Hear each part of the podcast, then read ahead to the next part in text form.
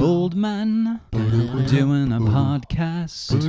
Reel weirdos. We have English degrees. Reel weirdos. We talk about movies for way too goddamn long. Welcome back to the Reel Weirdos podcast, where one and a half white men with English degrees talk about movies for way too goddamn long.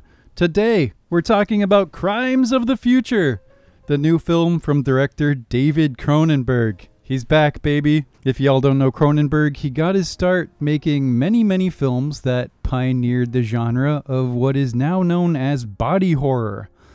Uh, notable examples from him would be The Brood, Scanners, my personal favorite, Videodrome, which we actually did an episode on like a year ago, something like that. I think so, yeah. Yeah. Uh, and of course, The Fly, classic The Fly with Jeff Goldblum. Uh, this is an interesting one, and one I was excited to talk about because for the last like 20 or so years, Cronenberg has just explored other areas of filmmaking, mostly like different kinds of dramas starring Viggo Mortensen, and Crimes of the Future is his return to body horror. And Viggo. Viggo's back. Yeah. It's nice to see him in a Cronenberg movie once again. Yeah, Viggo is like I don't know, every time I see him in a movie or something like that, I always get kind of excited because I, I trust him as an artist and I trust his talent enough to, to choose like good projects. So I was excited about this one for sure. Yeah, I couldn't remember the last thing I saw him in. It might have actually been like Cronenberg's last movie, or the the last movie he did with Cronenberg, rather, which was like a Dangerous Method in 2011, where he played either like Freud or Carl Jung. I can't quite remember. Okay. I remember Keira Knightley was in it, and it was like about these psychological techniques. Obviously, I think they put her in like a box. I can't Nice. remember. Nice. in any event, if you if you are listening to this and you have not seen the movie, I will give a quick synopsis to the best of my abilities. Three, two, one. It's the future, and everything looks kind of the same but dingier, and humans are evolving in weird ways. They're no longer getting sick. They don't feel pain.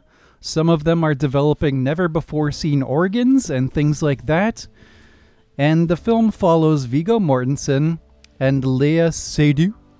Uh, they play a pair of performance artists whose art is the tattooing and removal of weird internal organs that Viggo grows between their performances. hmm Okay, so that's weird.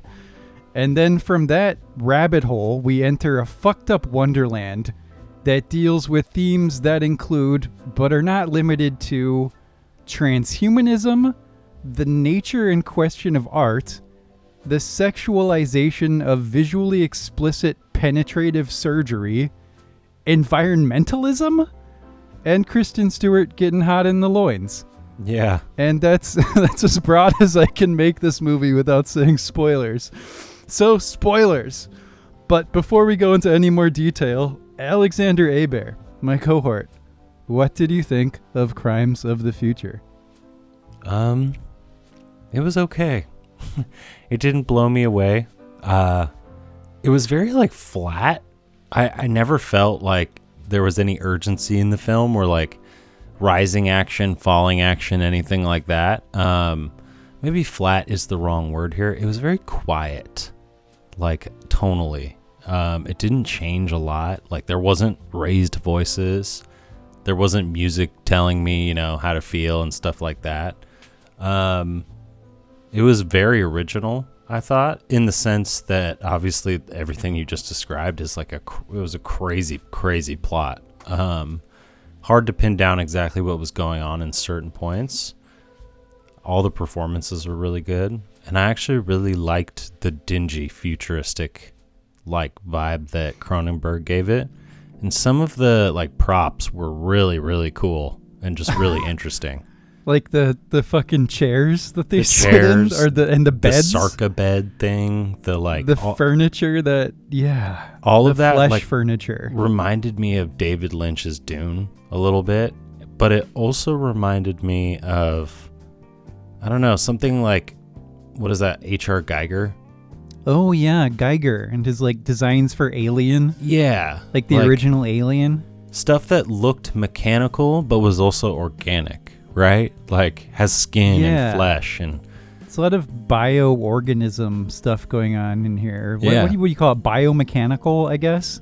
I think bioorganism is actually better because biomechanical is like we have inserted mechanical machines inside of a biological creature unit. this- But this is like the opposite, where it's like a chair or a bed made of flesh. yeah. That they they like they have those two weird ladies who come in and like calibrate it and salivate Yeah. over it and stuff, and you're like, what the hell? That was an element of implied storytelling that I actually really liked. Like uh, you can make a whole movie about why, like, what the hell is going on with these beds and like the eating Yeah. chairs, I know.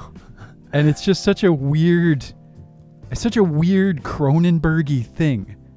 Where Right? you're just like, what the fuck? It's Like- just like one element. we had to make it sci-fi but make it fleshy right? So like in the fly there's a good separation between what is human organic and what is a machine. The machine that jeff goldblum walks into is metal. It's shaped all uniform. You know it's a machine right?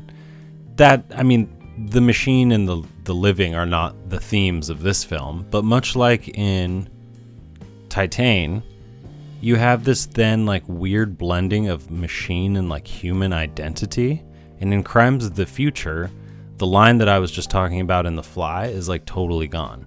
Because you have mechanical machines, but they have organic, they're like made out of organic material, right? Yeah, they're like little bug things that like the the the instrument that they use to do the surgeries that we see in explicit detail. mm-hmm. or like, did you see Naked Lunch? He did the Naked Lunch movie. Yes. Yeah, so like the typewriters in that, how they're actually like these living beings. Mm-hmm. It it was re- reminiscent of that. It's very reminiscent of of just things that Cronenberg has done in many ways.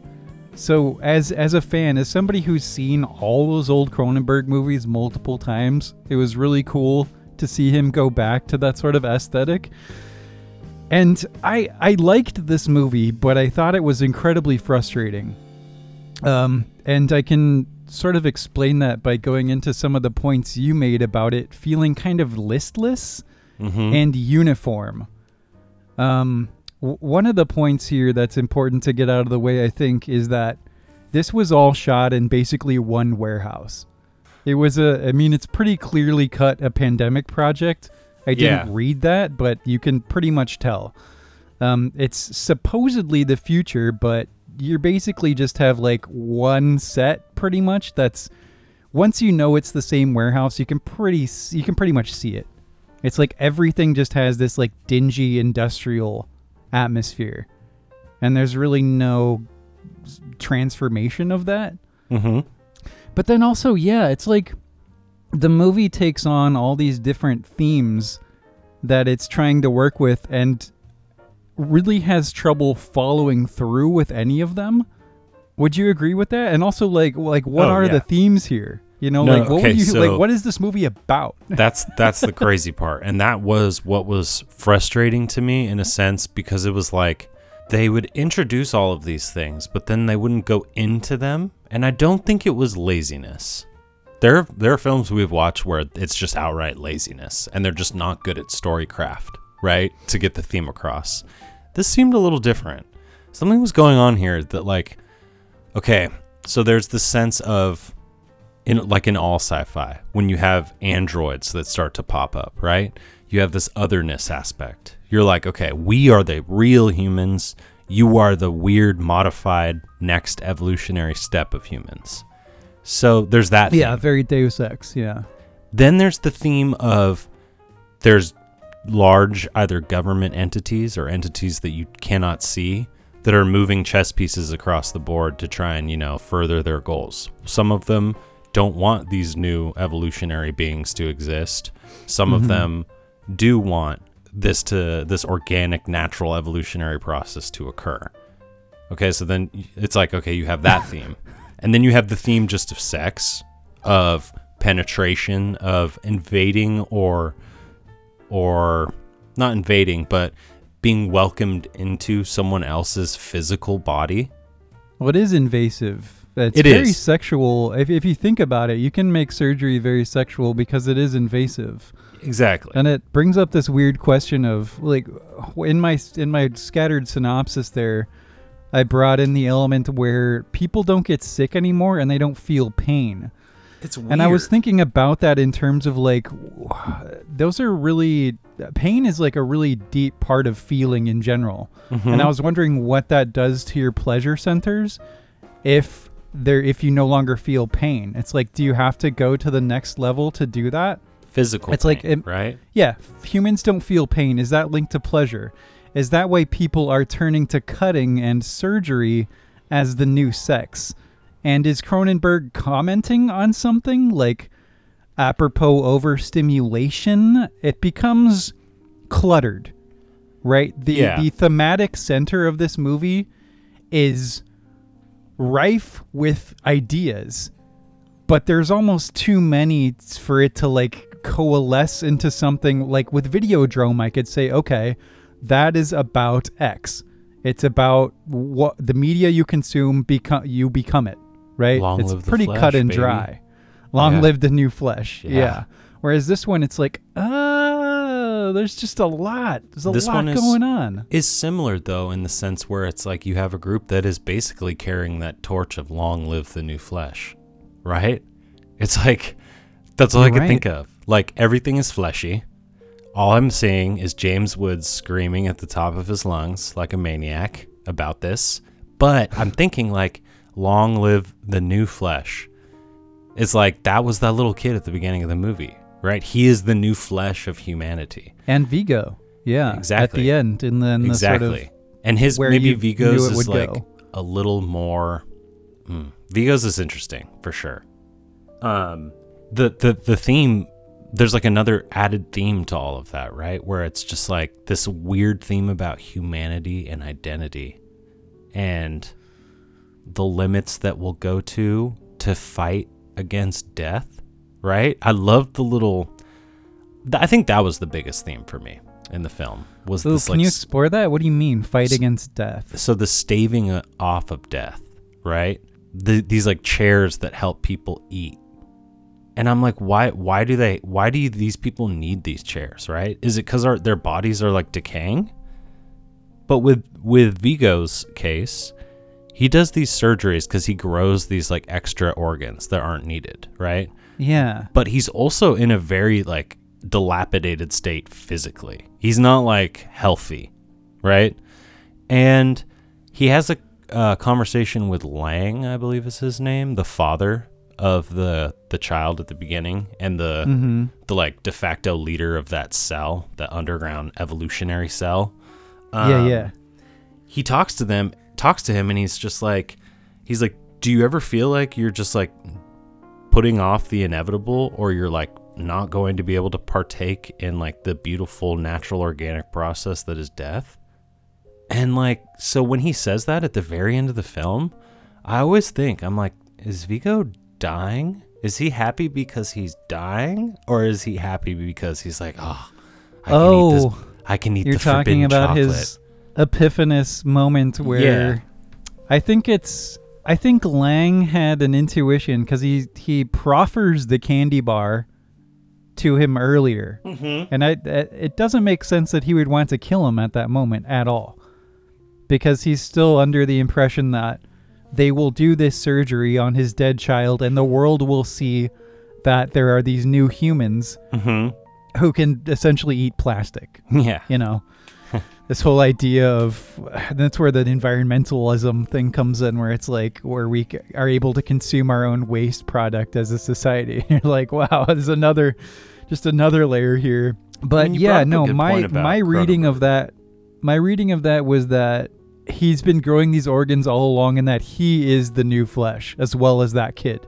Got it. like he's growing them in order to be what all these guys did surgery to be uh, enable uh, en- enable them to eat plastics and whatever poisons you know? That's just my reading though. I, d- I don't know. I mean, it's a weird movie man. It is, and you brought up a point about Cronenberg and like what was it that he was trying to say, right? My when we watched a movie like The Matrix, the fourth one, it was Yeah. pretty clear and quite obvious what um she was trying to say, right? Yeah. What Wachowski was trying to get through. Now, here with Cronenberg, I'm like, are you saying something about like technology? Are you saying something about everyone having the smartphone and the the earbuds and the Bluetooth and the just the TikTok and like are you just making a overall blanket statement about that? Like and I couldn't tell if he is. I don't know where he sits on the fence on any of these themes or issues that he brings up. It's really really interesting and it's really muddled the way that this futuristic dystopian almost society works. I don't quite know what is illegal and what is legal and what like is looked down upon or frowned upon. I just I don't know. Yeah, it's it's difficult when we'll draw back to the whole pandemic project, right? Obviously, he couldn't have like sprawling I don't know, scenes with lots of characters, so it would be Mhm. harder to especially with the budget. I'm sure like major studios were not going to fucking sanction this script and give him millions and millions of dollars Yeah. because this is a movie for weirdos. This is not a movie that's gonna make money. But but I but I had that same question. I was like, what is the world? Like, what's the context? Yeah. And it's it's difficult because the movie already starts out on on weird footing. I, it took me a long time to understand what was happening. Like characters would just start having a conversation about things I didn't understand yet, and then it would move on. And like I, w- I felt like I was playing catch up for quite a long time. hmm And and simultaneously, there isn't a whole lot of energy to things. Yeah, exactly. Like the camera's locked down. Some of the shots are very flat. Color and palette's pretty much the same.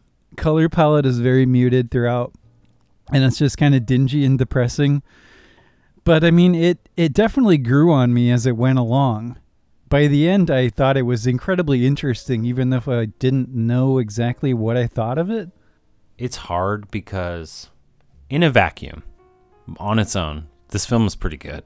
I mean, it's made very well and it's different and original and unique enough to like pique my interest, right?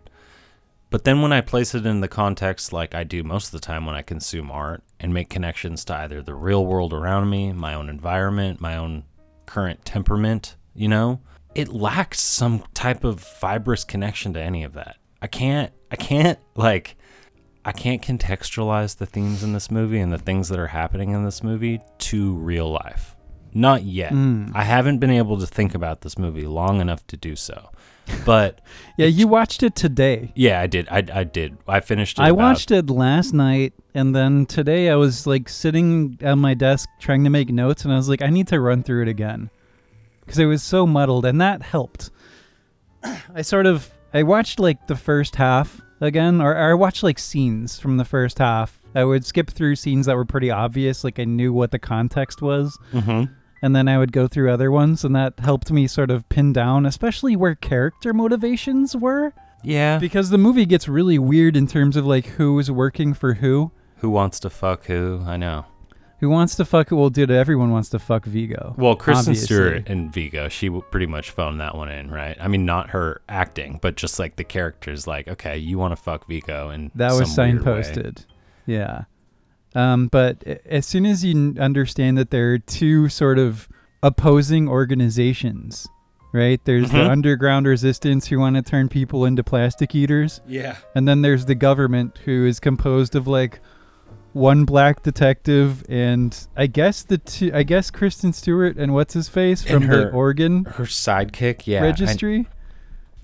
yeah. They're part of they're part of that. I didn't realize that the first watch. I I it was noted in some line of dialogue early on, which I saw in the second watch, and then I'm guessing that those two mechanic girls, the mechanic ladies, are part of the government as well because they kill like non-government agents. they work for the company that makes the the machines and it's quite clear that the the company is like in cahoots with the government agency that doesn't want any of this to happen right See, we're getting really deep into this, but the point is like all of these like weird connections on top of all of the thematic connections create a mess. It is, yeah. Like the movie's a mess. It's a fascinating mess.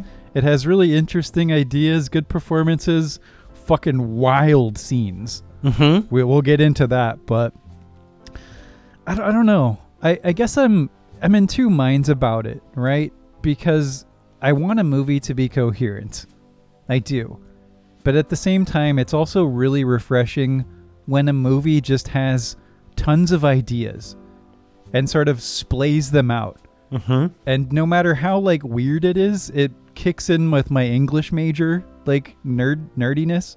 Oh where yeah. I'm like, oh cool, I get to dig into this and try to like figure it out and look at all these themes. And like I- mean I I understand why this doesn't have a very good user score. oh It's- yeah. It's uh I saw that. it's very slow. It's going to weird a lot of people out. People might think it's stupid or obtuse, but it's so interesting. I and the fact that it has a lower user score than Uncharted is Well, fucking miserable. I mean I could expect that. you could expect that, but yeah. I'll never cease to be disappointed. I mean, it's interesting because it is fun to suss out the meaning of literature, right? It's fun to be able to pull out all of these little threads and try and see like where did they start, where do they end, how are they twisted with each other. But I think that every once in a while when I run across a really good short story or poem or book or movie or TV show that does this in any form of literature medium, there's this sense that it like is so well it, it's close ended right i don't know that's not the right word but it's like it's a finished polished product and I- Cohesive. I can close the book, put it on the shelf, and when I see the spine and the title, I can still suss out and pull out all of these different themes, but then still tell you exactly what the story is about, right? And then I can start giving my own interpretation of the story. This Yeah. feels much more like a literature heavy exercise, almost like a worksheet or something where it was just like, read this paragraph, read this thing about the Jabberwocky, tell us what it's about, right? And I don't think that's bad. I just like I'm still trying to wrap my head around the whole movie and trying to find the the like byline that goes through the entire thing, which I agree with you isn't necessary, but I like. It's just I think it's it's it's subtle. That's like mass that's craft work of of movies and films when you can, you know, do something like that but then make it all one cohesive unit. I think of 12 Monkeys, um the the Dick's movie we watched, the Philip K. Dick movie, uh, Scanner Darkly. oh, when you said dick movie, I just thought of the sausage fingers in uh, everything everywhere. Oh my god, right? The hot dog fucking hands.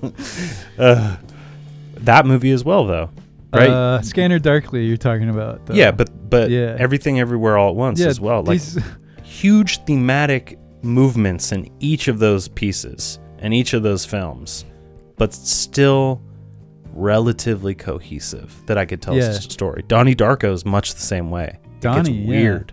And it gets there's a lot of examples. Yeah. So this one, I just am like, what's what is it lacking here, right? Because the performances are great. Well, yeah, I think it's it's having maybe a central sort of theme that overrides a lot of the others and that like you can sort of pull something from a little more easily. Like I Mhm. personally have a lot of time for movies that are messy but have a lot of artistry and ideas even if they're not totally coherent cuz that's just what I like. Um, but I can recognize like if somebody did not like this movie at all, I would completely understand. It seemed But more coherent visually and superficially, though. It's uh Sorry. no, no, I'm no, you're not interrupting me. You didn't interrupt me. I'm just trying to figure it out. Like I watched this one and a half times and I'm still trying to figure out figure it out. It's Like a hard movie Valhalla. to say that I liked. I think it's just super interesting. It's has all these all these ideas in it, but like we keep saying, they don't really. Some of them cohere better than others. It's just too much. Yeah.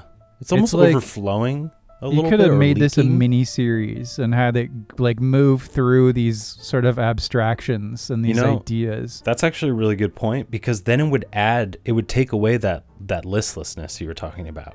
Because like you could end episodes of them finding out certain things about, you know, like, oh well, you didn't realize that this little boy was organically created like this or something, you know, just like all of these little checkpoints that should have been there for emotional just oomph and gusto not to manipulate the way that I felt about the movie, just to let me know what was happening in the story would have been nice, right? Yeah. Like Valhalla these, like- Rising is is piecemeal and it's broken apart, but it's cohesive. but it feels right. And same with same with like the Lighthouse or the Vitch or you know Antichrist even, Yeah. um, and all of other and a lot of the other Cronenberg movies we've talked about, like totally. there's a very solid main theme and i think you hit the nail on the head here with the main theme right it's like pick one that is going to be the strongest and that will stand above the others you can then make it related to the other themes but i don't know i wanted to say it was overflowing of themes but it doesn't even Yeah. feel like an overflowing it's more like a leaking i don't know It's a leaking. Uh, just a little too many, a little too many drinks in the punch. You're like, hmm, that flavor is a little Yeah. like, overdone. yeah and it's also, it's also overplotted, and it's overplotted and under characterized. Right? You Mhm. have you have like revelations of people working for who, and then like people getting killed, but you don't care too much because yeah characterologically it's pretty flat. Like I really liked oh god, what's her name? Um Lea Seydoux character. I thought she was the most interesting and relatable and sort of well fleshed out. hmm Viggo, I like Viggo. I like every performance he's pretty much ever done, but who is the character of Saul Tenser? I don't really know. Yeah. I mean, it's like he's a renowned performance artist, right? Yeah. And in a movie like Pig, I was like, they sold him being an ex like Michelin star chef so well, right? He had that aura to him and there was that implied storytelling. But with Viggo and his little black like cloak thing and his mask, I Dude, was he just, sounded like he sounded like The Witcher too. He Uh, sounded he like uh, I Geralt. was, I was like, what is going on here?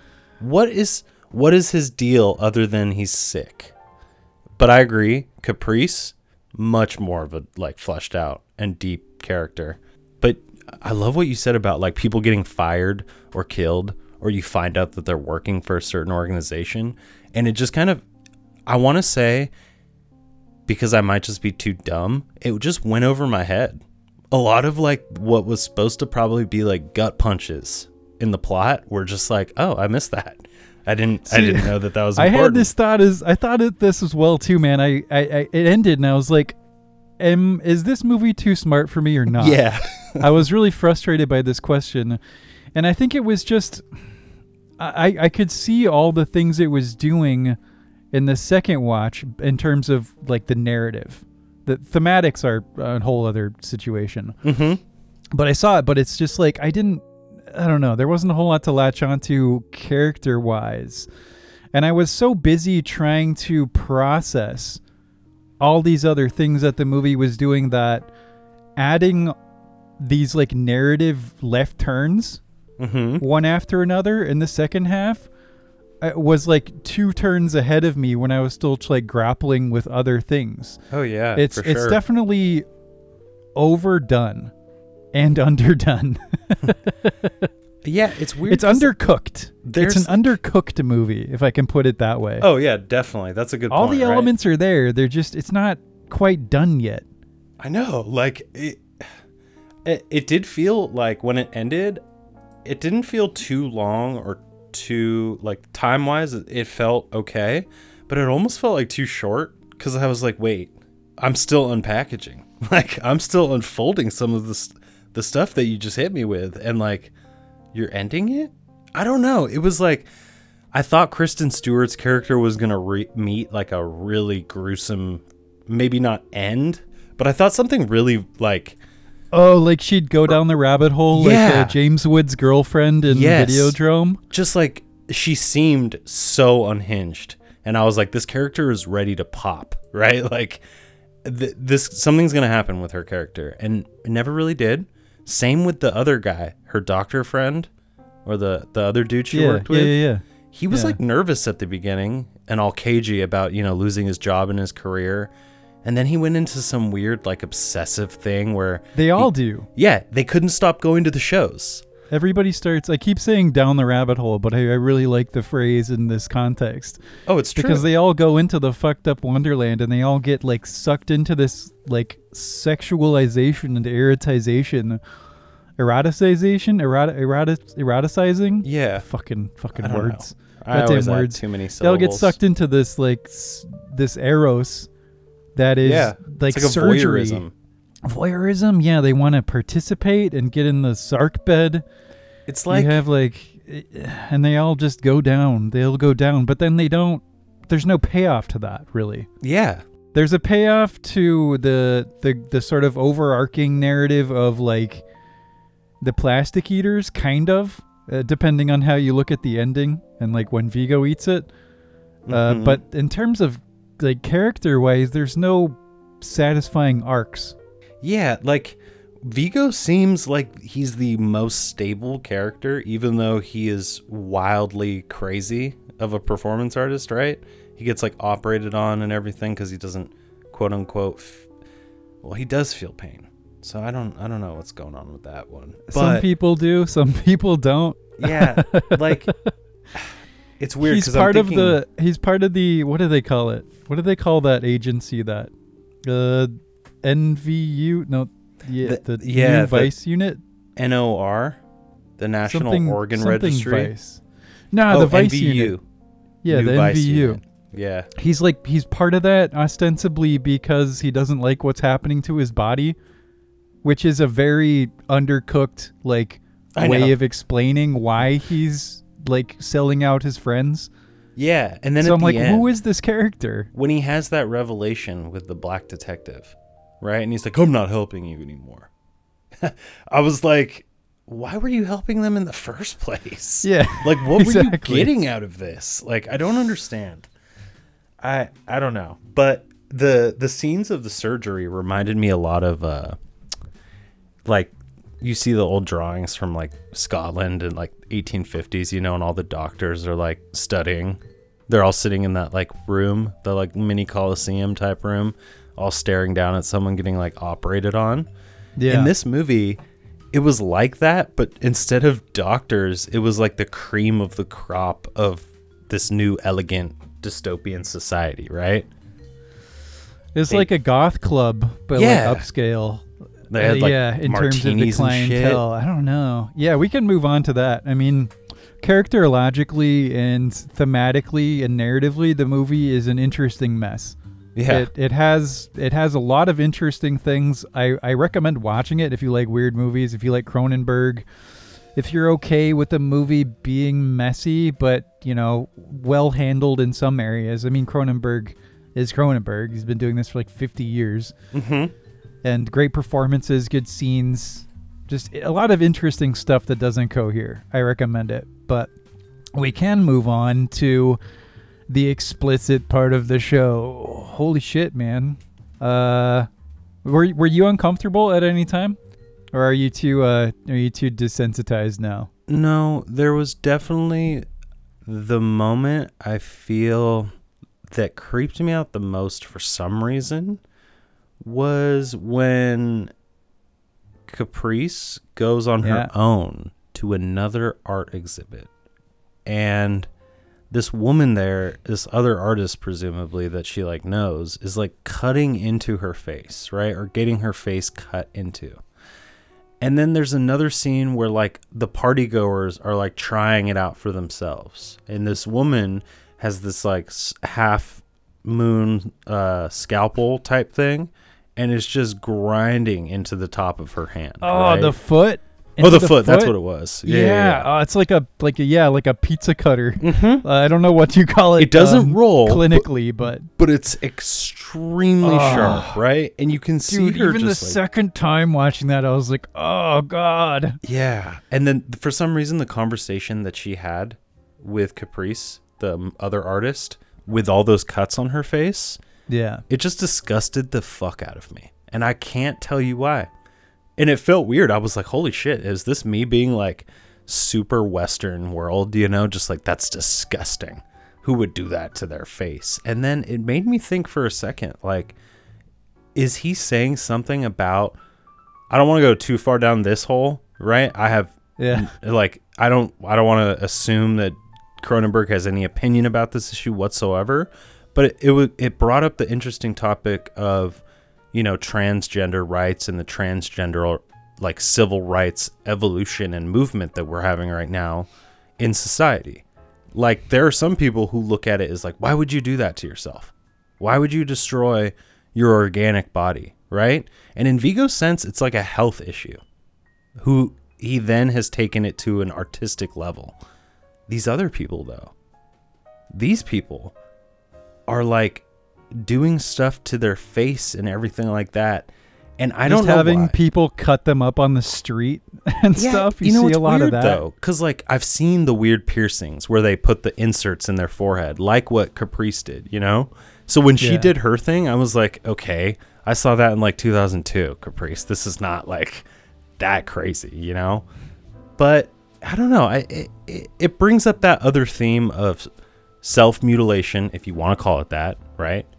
Body modification, Yeah. and this idea of like how far are you willing to go to like really believe in your art, right? Like the, I'm thinking of people like the Reptile Man, you know? He's like put all the scales on me, tattoo them on me, make my eyes reptilian, split my tongue.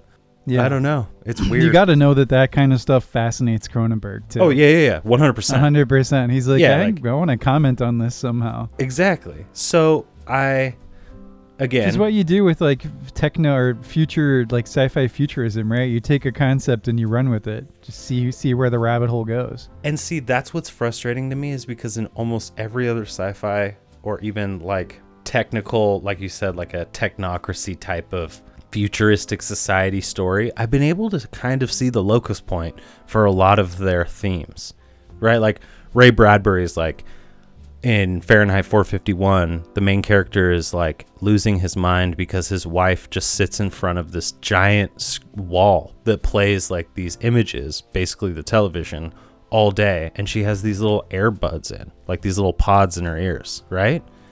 And I'm like, okay, I can see how, I can see all of that. All of that tracks.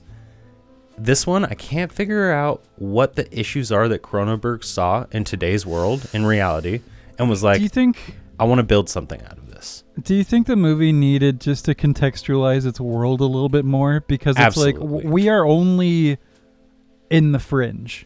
We Yeah. don't know what the what the what it's a fringe of, I right? So it's hard to contextualize it. It just starts, right? Like, it kind You're of just, just in it. You're in it the whole time. You're in the warehouse the whole time. yeah. Yeah, there's al- also one thing I just thought about is like the whole question of what is art that this Mhm. movie deals with, and it deals with things that are specifically like what Cronenberg does, right? Open up the body and do really quote unquote horrific things in the name of making art. So there's a whole like meta narrative element there that maybe like there's some sort of personal story oh, in here as Oh, well Yeah, you're definitely in terms of like what quantifies art. yeah, So that's an interesting meta element if you want to go down that rabbit hole in your brain. I keep saying rabbit hole. I can't stop. There are so many though. I mean, you could literally like anyone who watches this movie, you could theoretically find something in there and e- extrapolate it into something bigger, right? I'm sure What did you find? Let us know in the comments exactly below. right. Like my extremely watered down and unfortunately not like fitting thematic introduction of like you know the transgender thing i'm sure could be explored a lot more with and someone could do a lot more justice than i did I didn't even think about that. I don't. Yeah, I'm It's not. I don't feel qualified to comment on yeah. that. um, it's just like it's interesting because this movie is very provoking, and it's not just like oh, it's Cronenberg. You're gonna see blood and you know. It's it's provocative. Would you call it Sugar. challenging? Do you think it's a challenging movie? yeah, definitely. I mean, I'm I'm having a I'm. It's challenging, but it's also at the same time I am being critical enough of it that I feel like I got it enough. Like when you just asked, does it need more contextualization? For me, and critically, I'm going to try and be objective and say absolutely yes, it does. To be a better story, yes. But the other half of me, the more real weirdos, like, you know, auteur, you can do whatever you want type thing, is like, no, I guess you don't need it. You know, if that's if that is the point of the the piece, right? But it's it's wickedly, wickedly frustrating for sure. It's a frustrating one, no doubt. i glad love that did it exists. I, I'm not. I I, don't love like that it regret exists. doing it. I, I've never regretted a movie we've done on this podcast except for The Matrix, and before that, it was making you guys rewatch funny games. But yeah, it's a movie I will definitely watch again. There are movies that I've liked more off the bat, like Wes Anderson's um, French, the French Dispatch. The French Dispatch. Yes, that You were I will never French watch again. Yeah, I was about to say The French Connection. I said that in the show. I know. I think you did. I did. I definitely did. Gene Hackman perks up somewhere. Yeah. Um. So, so what did you think of the filmmaking? Because there were some moments where I had questions. I, I felt like an intern might have directed a couple of the dialogue scenes Mm-hmm. where it's like a flat shot. I, there's one specifically where Viggo walks into the organ office for like the second time to talk to the the dude doctor Mm-hmm. who's doing the internal. Yeah, he's by himself, Okay. and he tells him he's going to do the internal organ like, you know, uh, competition, the Yeah. internal beauty competition. Yeah. And the dialogue felt so stilted, and like Yeah. Viggo's voice changed. It wasn't all Geralt of Rivia ish. It was like higher, yeah. and it just felt super awkward. I was like, did nobody give them direction? and there were a couple times where that happened. I wondered if you felt that. You know, I didn't feel that. Um, I would have to. You'd have to like point out some of the scenes for me. I did know the notice the voice change though, and I thought I was Maybe it's because crazy. the movie's kind of flat to begin with. it sounded like a bug flew into his throat like halfway through filming, and they just couldn't get it. out. Yeah, I mean one one thing to note in terms of Cronenberg and like this movie kind of having a detached quality is that that is and always has been Cronenberg. Cronenberg is never like people always feel distant in his films. Maybe maybe not like Eastern Promises, maybe that's one that gets into the heart of things a little bit more than his others, Mm-hmm. but he's always had a kind of distance to him Oh, absolutely. it, it, it almost feels like clinical or surgical, which Yeah. maybe helps with the kind of movies he's made when it comes to this sort of body horror type stuff. It, it feeling, I don't know if it feels less visceral, but it, it feels more detached. Do you understand what I'm saying? Yeah, yeah, yeah, definitely. Um, it's weird because in like in Videodrome and everything, I just felt the world so much, like this underground society of people who just like watch the media all the time and everything, right? Like when he's like, oh, they go into that video church? Yeah, yeah, yeah. Like, Yeah. It, it just was like, it was enough there and it was crafted well enough that my imagination just went. And this one, it almost like put up roadblocks for my imagination. And I like how you said it would take That's I left, like that. left turns in, in, in the plot, right? Because a left turn implies where you're just like, oh, okay, we're, we're going to go on something new. And we're, we're going to finish this eventually, but we're starting something new. Whereas a turn right is more of a turn right back to the, the main plot line or narrative. And this movie Yeah. kept turning left. And, And you're like, what's what is the main plot? What is Yeah. the main theme? What is the main plot? So, contextually, what did you? Th- how do you like? I mean, I, I did a little research on it, right? Like about production and things like that, and Okay. Some of the background info that I fi- found might be useful in the way that you see it. But before I do that, sorry, you said, uh, did you have like specific scenes that the the dialogue started to kind of trail off, or that you felt like maybe there wasn't as much direction? Oh, like I said, when he goes into the office for the second time and talks to the guy, Oh yeah, yeah, yeah. it felt so weird, and Yeah. I can't remember. uh, Like a lot of this movie blends together as well. mm-hmm. Um, just because not not just because of like how muddled the narrative can be, but because it's it's visually very similar in every scene, like we've said. Unless it's a guy dancing with ears all over his body. I remember that very vividly. Oh yeah, yeah, yeah, I totally forgot about that scene. um, dude, did you realize that there were no costume changes? None whatsoever. So Viggo is always wearing that that black. I thing. noticed that Kristen Stewart dressed like a librarian the whole time. Yeah. the other doctor does as well. He's always wearing his pleated little khaki pants with his button-up Yeah. shirt. And Leia Seydoux character is the only one who that how you say her name? Leia. Leia. like- I, I, I just say Leia. It might be Leah, honestly. Leia Seydoux. Yeah. Seydoux. Leia. Goddamn France. Yeah. anyway, continue. Please. but they're all wearing the same outfit except for her. So the mother, she wears the same outfit at the very beginning of the movie and then is wearing the same outfit when Viggo Mortensen is like interviewing her and asking her about the thing. The Do father you think comes it's because they shot everyone's scenes in like one day? that I mean, that's what I'm like that's why I'm going back to this idea that you're saying like it's visually there's aren't there aren't like a lot of deviations. Oh, So I, gotcha. I was just like the whole time I was like, is this happening all in one day? Or is this like are people sleeping and well he's obviously waking up in his little machine, so you know time is passing. But everyone is know, dressed the same. And I was like, this is wild. But the research I found was he wanted to do this movie in 2003 and it was called Painkillers. And it was Okay. gonna he was like looking into the world of performance art, which I think you're right on the money would be an, uh, a niche area that David Cronenberg probably was very interested in. Yeah. Um, Makes sense. and it's like he he had Ralph Fiennes as Saul Tenser, and then he had Nicolas Cage. Rafe is they pronounce his name Rafe. So when you say it, it's Rafe What? Fiennes. Yeah, it's pronounced Rafe. A lot of people don't know that. I had no idea.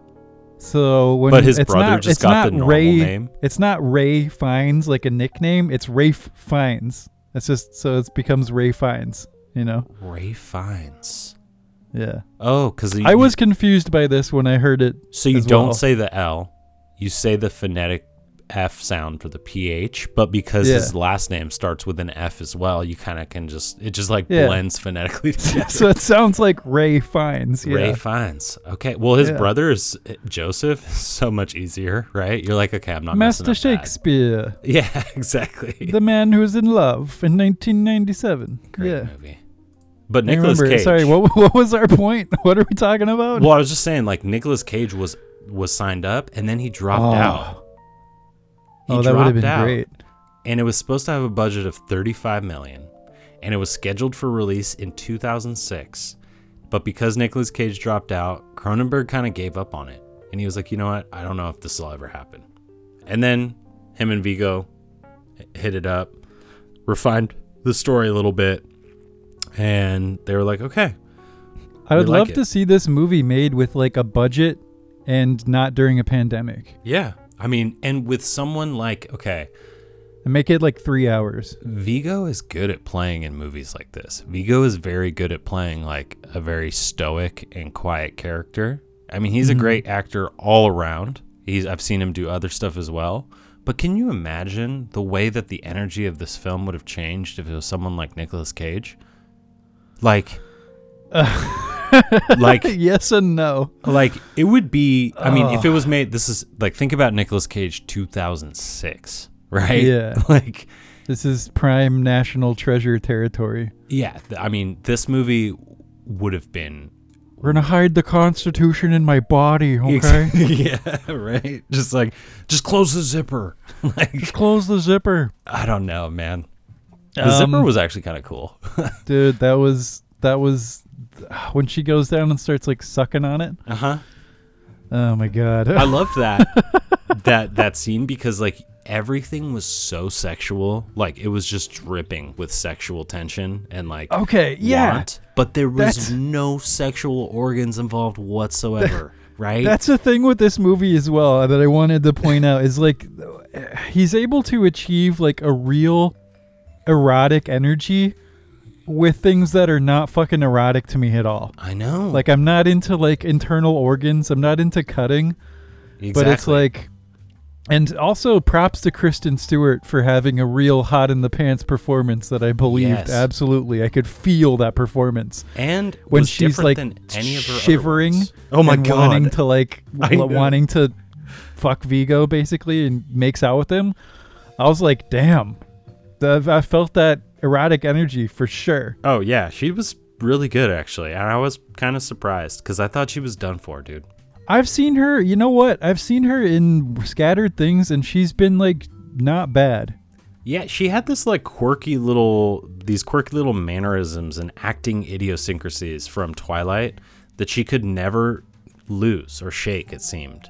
I And s- never saw Twilight, so Well, every single movie that she was in, she would play that kind of mousy kind of play with your hair, scrunch up the face, do like these weird things. yeah, she was in like Snow White and the Huntsman and stuff like that. fucking movie. Every but she's played one. she's played a lot of different stuff. I think she's really trying to break out. So yeah, good so when for I her. saw like this, she she I played like, like- a badass in Underwater. dude, I was uh, I was like, this is actually fucking cool. Like this is like a cool to see you in a in a role that is totally different, and I'm actually interested in your character. So yeah, definitely that sexual energy just jumps through the screen when she's on it, right? But like that moment between Caprice and Saul when she's going like quote unquote down on him, I guess, is like Yeah. very I mean it, it mimics fellatio, right? The woman getting on her knees and things like that. The man like bearing himself, but it was so weird because I was like, "What are you tonguing? What are you doing? What is the actual mechanical he says process something that is like- giving him pleasure?" and he says something like "Don't spill it," Yes, yes. and you're like, "Oh, dude!" I was like, "Oh God, what?" I know that was, I was also like, a very yeah, I sexual was- line. Oh, I was not a happy camper at that moment. And dude, it's hard to make me squirm in a movie. That was so it's hard. because it's like, do you tongue the zipper? Do you unzip the zipper with your mouth? Like, what is it that you're doing? that is like, is it just he's getting off on the psychological like process of knowing that he's like letting someone into his body like that? I Well, don't, dude, you you see when they when they do the surgery the first time in terms of uh like the performance, Mhm. you see she's doing it. She's removing his organs, and you see his like he's like fucking getting off on it. Oh, It cuts to his face, and he's like, "Mmm, baby." You get to see Viggo's like O face. Yeah, I know. he's like Uh, stroking his chest, his like bare chest, as he's like just ejaculating into what whatever it is. Dude, if we had fans, if we had people that listen to the show, I'd be like, somebody make a super cut of just like things that happen in this movie that we're talking about, just to make it as weird and confusing as possible. I mean, that Because like these are these, I have to check myself sometimes when I'm saying sentences and being like, yes, that is a thing that happened in this movie. right? And I mean, I, I guess in this conversation that we're having right now about like the sexual energy that Cronenberg is able to convey without it being sex, that's pretty that's pretty cool. That's like there's a there's a level of talent there or like he knows stuff about the human body, the way it's presented in the art and the media that gets people going. Right? And it, he directly addresses that in this film. So you're right that it has this like meta nature to it.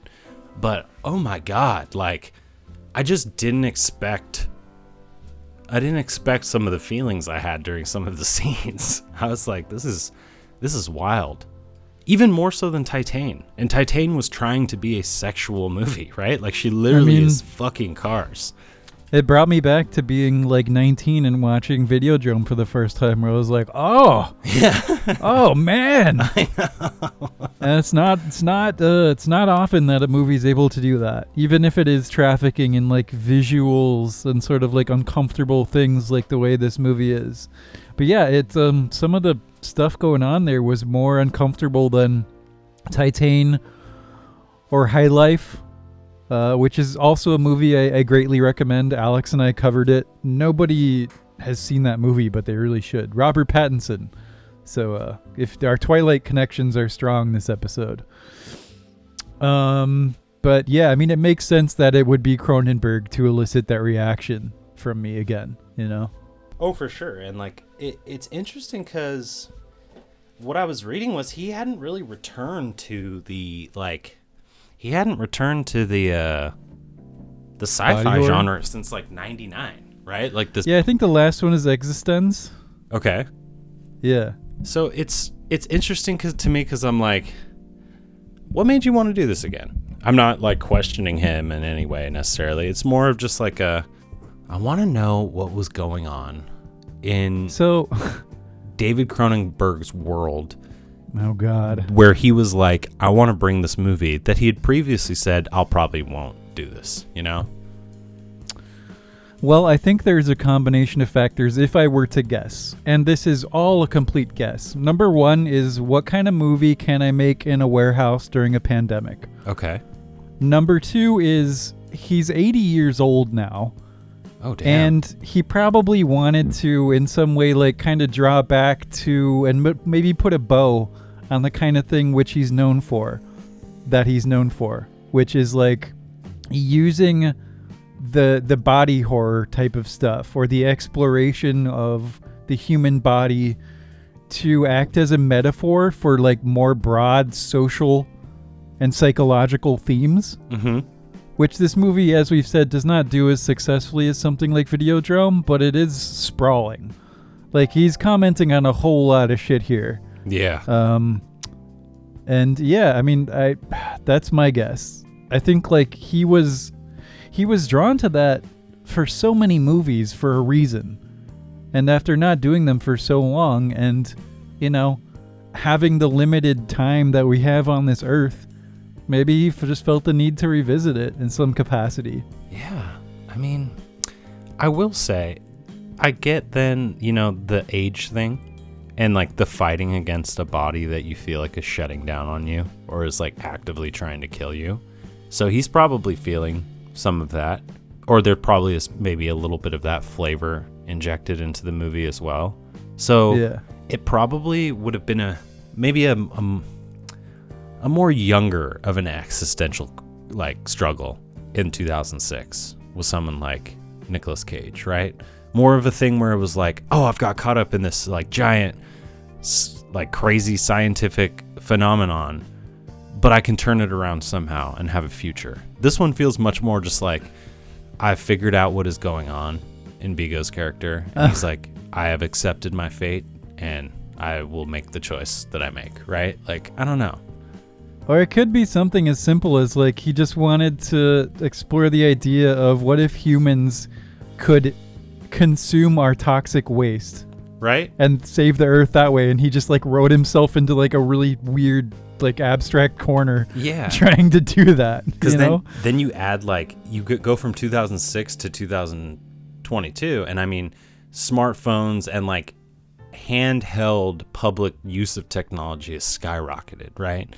There are homeless people where I live who have nicer phones than I do, and Yeah. it's just they're very easy to get now, and they do lots of things, and technology is like very integrated into our society.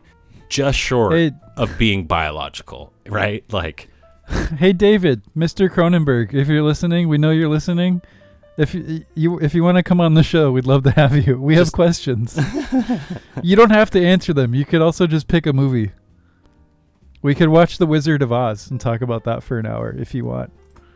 Can you imagine? get cronenberg on the show? That'd be fucking amazing. First guest. I'd love it. That make my insane. make my life cronenberg. Come on. I don't want to be too fanboy. I mean ah, that'd be pretty cool. You know get david on here on a first name basis. You know what's funny is that Martin Scorsese was actually nervous and afraid to meet Cronenberg. Oh i thought you were gonna say he wanted to be on the show Oh, well, he he does. We've we we haven't We're had holding an off. episode in a while, folks, but our mailroom is just absolutely stacked. yeah scorsese wants to come on fincher wants to come on but you know we'll see if cronenberg wants to go first Yeah, Uwe Boll has still not replied. But Uwe has not replied he's He'll too come high around. class um let's do some awards and then get out of here sound good let's do it. Let's do it. So, blurpity blurp. What is our award for best performance? Hmm. Who do you want to give it to here? You know, I'm gonna give it to Kristen Stewart. Oh, wow. I know. Interesting. I was so. Can you elaborate on that? I was just, I mean, I did a little bit before, but it was really just the comparison of the roles of, of her acting style that I've seen before. She And- surprised you the most. Yeah. I was just like, okay, I knew that, you know, I always knew that she was capable, right? She's, it's not like she's a shit actress, but I didn't want to see her fall into this mold of like, you play the same roles over and over, but you also play them the same way over and over, right? You can't do much about the roles that are offered to you, but you can play them differently. And for a while there, I was like, are you just are you just cashing the checks? Like is this like I didn't know what was going on cuz you're young enough to still have a stellar career. Um Didn't she just play Princess Diana? yeah, she did. Yeah. In a movie that is more critically regarded than it is audience wise. Ooh. Really? Maybe we need to watch that. Yeah. Probably So, off off I'm hoping script, but that this will be the first time I've seen it, but I'm hoping that this is like just an indication of the new leaf or the new direction that that she's going in as an actress. yeah, time will tell. I haven't seen a whole lot of movies that she's in. I definitely have not seen Charlotte Charlie's Angels.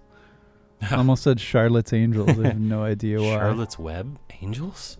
Charlotte's Web and the Angels. it's a new band. Salutations. Um, da, ba, da, ba. yeah, I'm gonna give it to uh, Lea Seydoux. I Yeah. think it was a little bit less of a showy performance than Kristen Stewart's. Like she really packed in Stewart, that is, her, I don't know, ability into those little scenes that she was in. But I think Lea Seydoux just had a a layered complexity that maybe it's just because her character was like better written than everyone else's, but I was really a fan of her performance and I can't recall seeing her in anything else. So, oh, I, I guess she was in uh, the latest couple James Bond movies. Yeah, she's a very interesting actress. I will say that. She She's going to be in Dune Part 2. Oh, she was in The French Dispatch. Yeah, she she was in she is like a she's going to be a good actress if she's not already considered one. She she's very like she has this very strange mercurial energy about her. Um it might be the accent and my stupid silly little American brain, you know? Just like, oh, I hear someone with a French accent. How exotic. Right. But there's something there in my opinion in like her her visage. Something that she can do with her face. I, I hear you, like. man. My caveman man brain is a little bit like stupefied by her, like, oh, Yeah, she's hypnotic, very, pretty very lady. Yes. yeah, definitely. But yeah, super great in this movie. Um, everyone was good though. Everyone was good. Viggo, that that other guy, yeah. what's his name?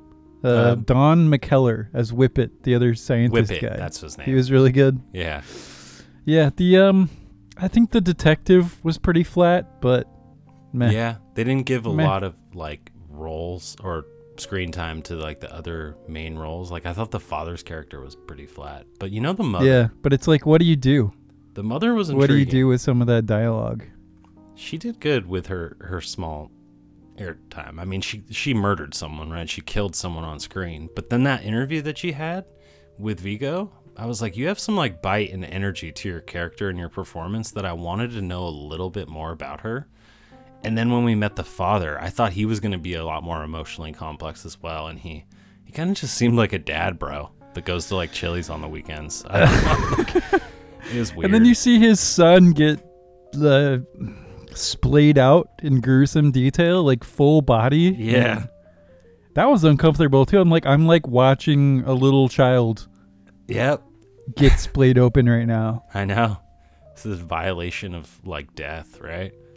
Ow. Yeah, I mean, this is not a comfortable movie. Definitely not. Uh, but moving on with our little awards here. the, so our Phil Hoffman perform uh, blah, blah, blah. Our Phil Hoffman award for best performance goes to a, a couple ladies. Yeah. Um, I drink your milkshake award for most memorable scene. Hmm. This one's a hard one when it's like a movie you've just seen, right? And when it's Cronenberg, right? Because And when it's Cronenberg. do you go for the shock? Do you go for the, you know, for me, it probably was knowing that this was a COVID project And the scene where Kristen Stewart straight up puts her finger in Viggo Mortensen's mouth and then licks it before kissing him. I don't know why that like caught my COVID radar, just like buzz, buzz, buzz. Like, what's happening here? like, Out of all the sort of body like gross out elements in this film, that's what you choose that's what I'm saying, man. That's because that. you know it's not a prosthetic. oh, she straight up Yeah. put it in his mouth, and you Yeah. can see like a trail of saliva come off of it. I like to think that Kristen Stewart wasn't acting in this movie; she was just that overtaken with Viggo, I mean, even at age sixty-seven an or whatever. incredibly handsome man, and he's not even, and he's just so cool. Viggo's like the Still kind of looking guy. good. He's like, I don't know. There's a guy that would take you out on a date, I guess, right? That'll like cook you a steak and like potatoes or some shit, or your typical movie and dinner date. And I feel like Viggo would be the guy that's like, oh, we're gonna have some lunch, but then I'm gonna take you. We're gonna go to an archery range or something, right? Like, I don't know. Viggo just seems. Is that just because you've seen him in Lord of the Rings Oh, you know it. and Hidalgo? Such a good movie. Love that movie. I don't remember Hidalgo at all. I'm surprised I remembered the title. To be honest, Viggo's just was just seems like a thinking very about, cool like, guy. he does actually. He seems like a really genuine artist as well. Doesn't choose like a lot of junk. Yeah. Um, yeah, most memorable scene.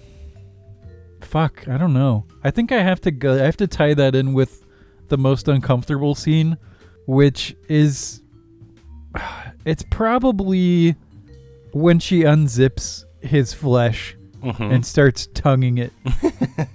I'm just like, oh god, that that's not gonna leave my brain anytime The soon. smell. So Can you imagine the smell? Like freshly. I don't want to, Alex. I don't want to imagine the smell. Fuck you. Ugh. You know, Viggo's a handsome guy. I don't care if he's gonna take me out Yeah. for a nice Reuben sandwich and do some archery. I don't want to smell his internal organs. no way. That's a that's a third date yeah, situation, my friend. um, so I guess a lot of these tie together this time because we have our Willem Dafoe Award for most erotic scene. Mhm. Um, there that might be a tie, right? There's the one where they're sitting in the bed together and they're not having sex, but because surgery is the new sex, the bed is just cutting them. Yeah, they're both So getting they're like just- operated on. Yeah, and they look so like angelic and at peace Yeah. in their minds, and the, it's just like slicing away. Fucking this, uh, it's, it's still weird to me the sentences I'm saying about this movie sometimes. That was definitely the Um, most erotic scene. so there's that one. I mean, the tonguing. Uh, there's nothing quite as you know personal as tonguing somebody's internal organs. Yeah. But then I think the moment of like pure eroticism that I felt the most was just from Kristen Stewart creaming her panties I know. over Viggo in It that was like- scene. You could feel like the humidity in the room go up or like the set go up every time she came in. Like her hair was, was kind of greasy. She was kind of like sweaty. She was very shaky and nervous and I was like, "Jesus." Yeah, so I'm gonna give it to that. Our Willem Dafoe award for most erotic scene, I'm gonna give to just Kristen Stewart. Do you agree? Oh, 100% easy. All right. Well, our last one, our Frozen Banana Award for most comedic scene. Does that? I don't even know if that applies. No, there's not a lot of levity here. Um, Um, unless you find like children being like snuffed out with a pillow to be comical, in which case, please go seek help. I guess the funniest scene was when that guy unwittingly just chomped into that chocolate bar and like seized. I don't know, and like That people, wasn't funny. people just watched him like fall down. I know that's what I mean. It's just like that scene was just weird to me because I was like, "What are you doing? Why would you eat that?" Like this this other patron just slammed this chocolate bar onto the the, the bar. Why would you eat Yeah. that? Like Do you think he was fishing there, like I- wanting so somebody to eat it? that whole it s- seemed like it. I think so. I think he he he was eating it himself and then put it down to show like, "Hey, it's fine." And then that guy took a bite out of it and it was just like, "Yeah," and then he walked away, right? Yeah, that was weird. But I don't know why he did that. yeah. Um, I think if if anything, it was me chuckling at moments when Viggo just sounded like Geralt. Yeah. That's true. That's the most comedic element of the film for me. Where He I was would, just like, like, wow, he his could play The. Witcher in the next like you know game.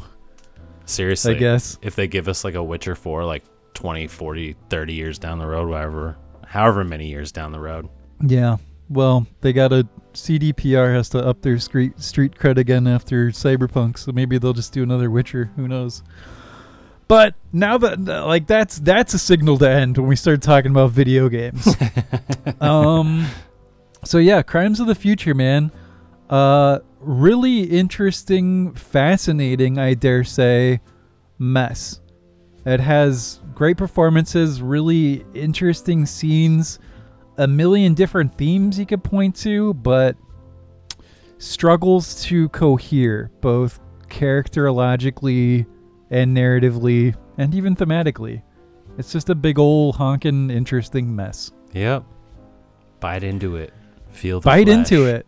It's a lot of different flavors. Yeah. and like for fuck's sake i mean just to end on a small rant like i know it's it's to be expected that some garbage like uncharted is going to have a better user score than this but that is so fucking sad it's pathetic like yeah this movie has problems but it's it has vision it has talent it has a whole load of ideas and even if they don't cohere it's like at least artistically interesting. It's not just some fucking schlock stamped out by the studio. It's not a candy bar made out of like industrial waste. yeah. That's what Uncharted is. It's one of those fucking candy bars in this movie. and right now, you know- everyone's eating it and is totally fine. And this is real food. This is an interesting dish that you haven't had before. Yeah. Go check it out. Don't eat. Don't, take a break from McDonald's, you cunts. Unzip the belly and stick the Unzip the belly. Don't spill. Don't spill it. All right, Ugh. Reel weirdos. One and a half white men with English degrees talking about uh, crimes of the future. That's the title for way too goddamn long. Thanks for listening, and we'll see you guys next week. Have a good one. Enjoy your internal organs.